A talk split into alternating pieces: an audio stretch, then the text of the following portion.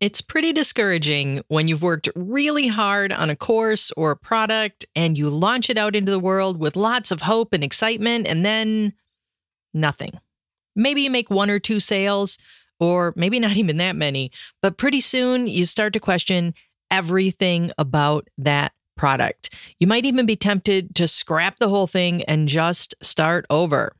I know that's how I felt when it happened to me. But you know that I'm all about problem solving and repeatable processes. So instead of scrapping what I knew to be a great product, I got to work fixing my key marketing piece, the sales page. This is Cindy Bidar, and you're listening to episode 47 of the Tiny Course Empire podcast. Today, I'm going to give you a process that you can follow when you've launched a product that just isn't doing as well as you'd hoped, or even if it is selling, but you'd love it to do better.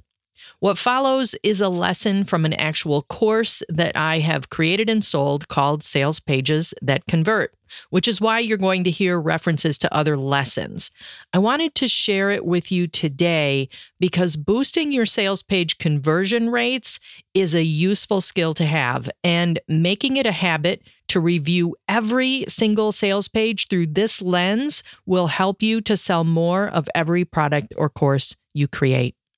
I'll be back at the end with some additional points that I didn't cover in this lesson, but that I think you're going to find helpful as well. But for now, I'm going to turn this podcast episode over to past Cindy for a lesson from sales pages that convert. Enjoy.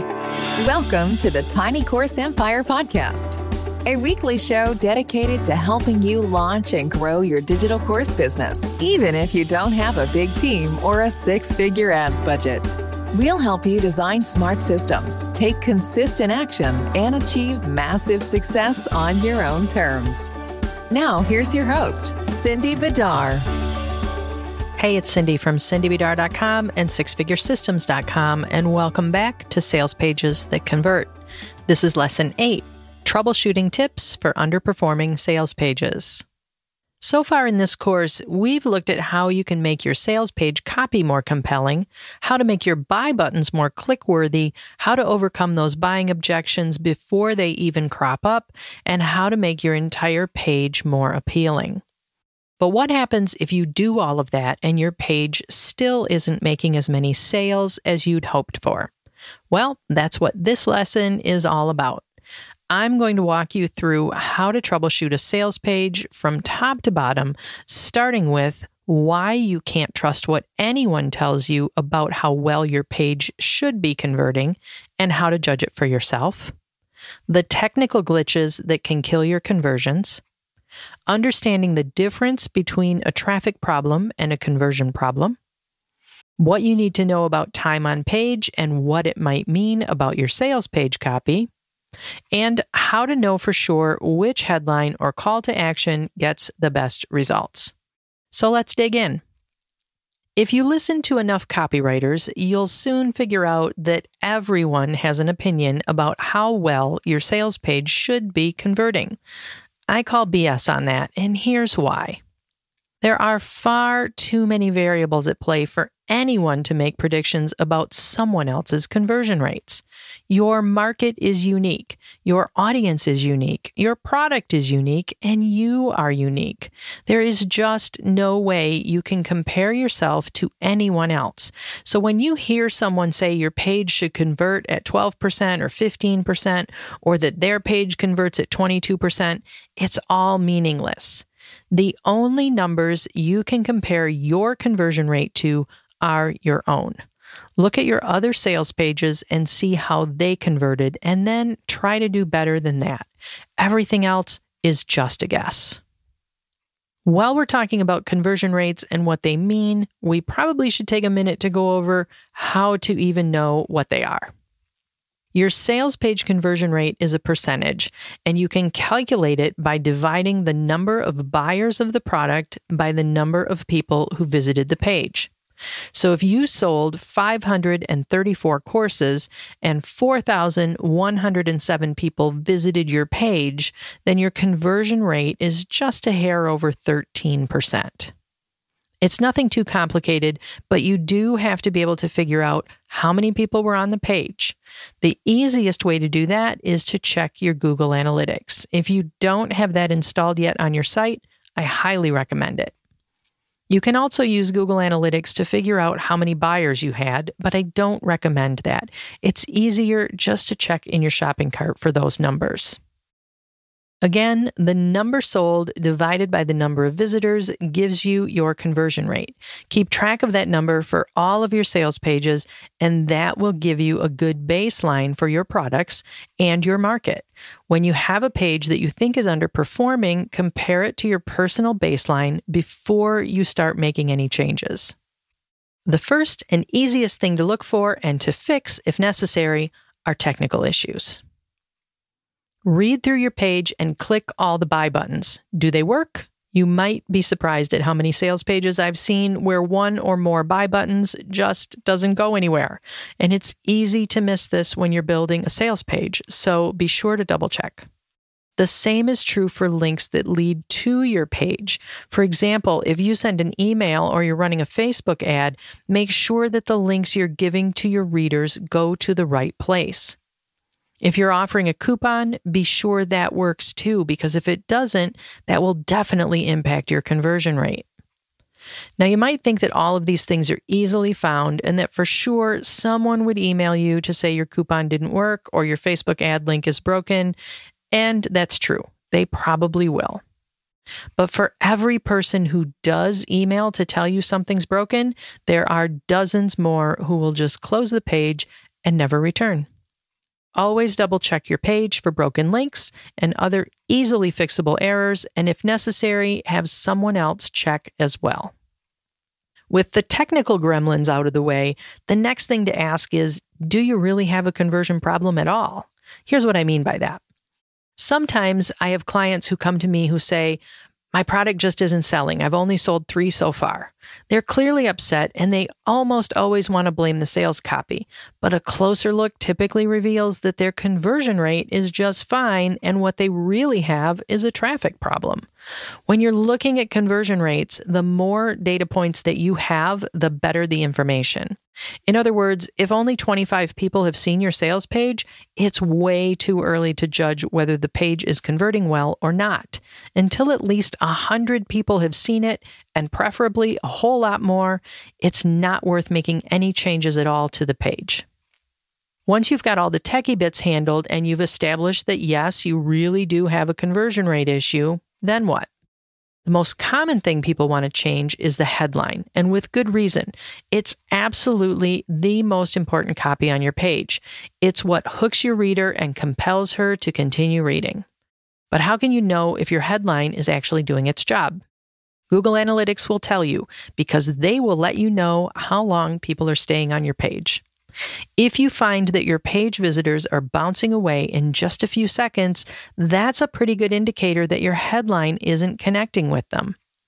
On the other hand, if they're on the page for three or four minutes and still aren't buying, then something else is going on. If you do decide it's your headline that's the culprit, change it up. Choose another from your list. You did create a list, right? We did that in lesson three. So if you need a refresher, head back there and work through the headlines worksheet again. Just make sure that your new headline flows nicely with the rest of the page. You may need to tweak some other elements, such as the first paragraph or even some of the subheadlines, to make it make more sense. What if it's not your headline, though? What if the time on page is good, but they're still not buying?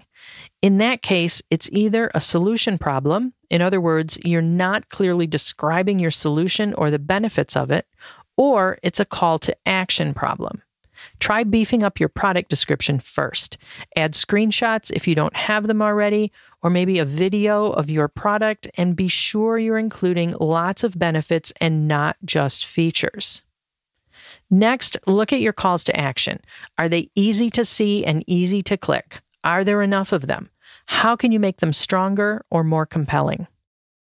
Up to this point, though, we've really been guessing about what might or might not increase your conversions.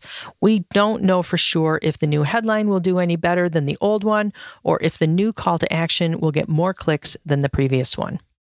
That's kind of the art of writing a sales page. It's a feeling for what works best for your audience, and it's something you gain over time.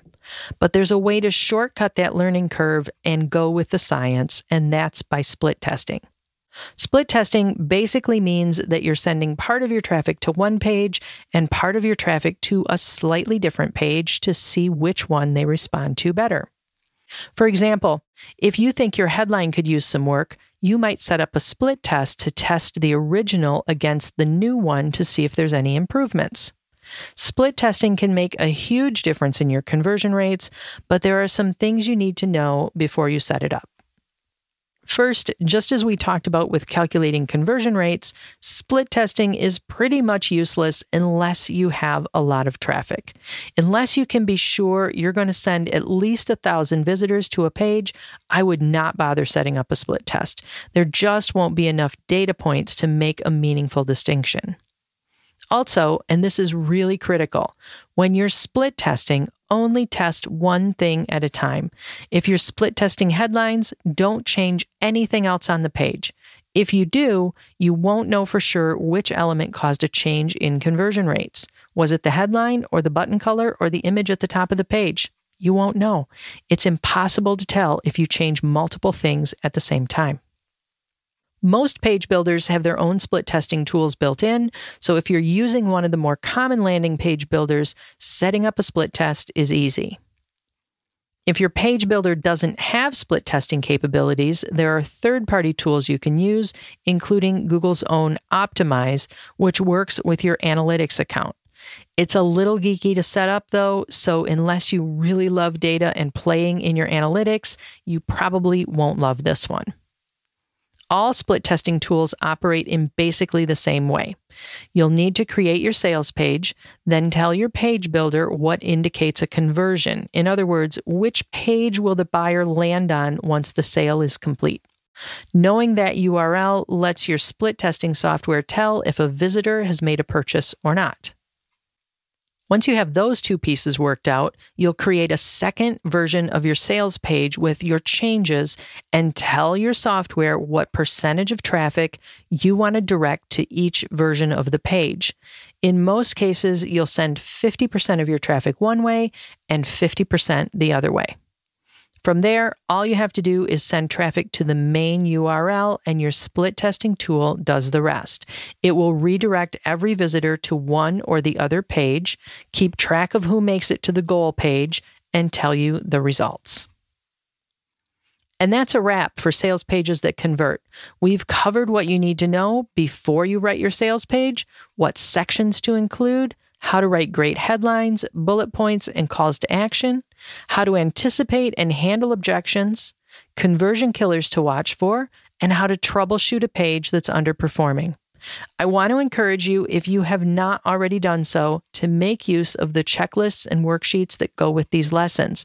They'll help you brainstorm ideas and organize your thoughts so you can write better sales pages. But not only that, they'll help you make the whole process a lot faster for you. Thanks so much for joining me for this course, and I look forward to hearing your sales page writing successes. All right, I'm back. And I just want to highlight a couple of things that lesson touched on, but it didn't really dig into because it's covered in other parts of the sales pages that convert course. First is your headline. This is by far the most important element of your sales page. You want it to really showcase the biggest benefit of your product, what the buyer is going to get or achieve that they don't already have. If you have a page that's underperforming, that's the very first thing I'd work on because chances are good that your headline could be better. They can always be better, right? As you heard me mention, I like to create a list of potential headlines. I like to really brainstorm lots of different ideas from lots of different angles because the first one I come up with is almost always bad. I also like to keep a couple of the best ones handy. So if I have a page that's not converting well, I can quickly swap out the headline for something different and potentially better.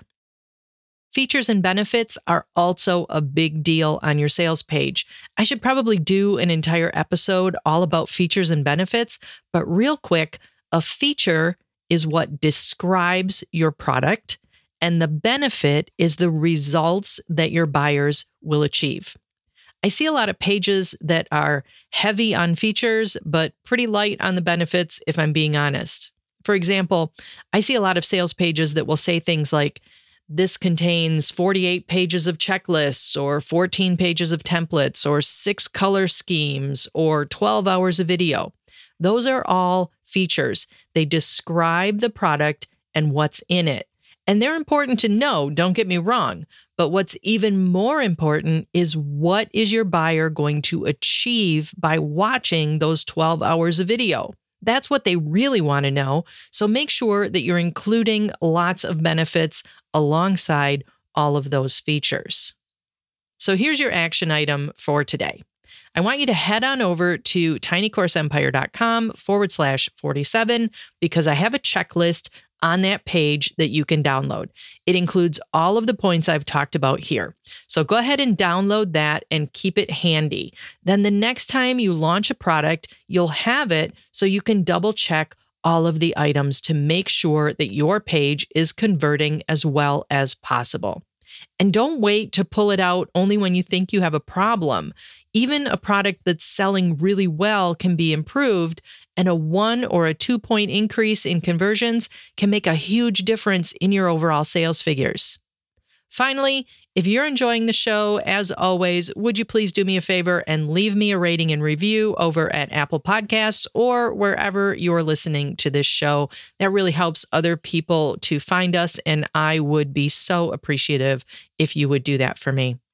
Also, if you have a friend or a colleague who could use this specific episode, remember that the URL for that is tinycourseempire.com forward slash 47. You can send them directly to that page.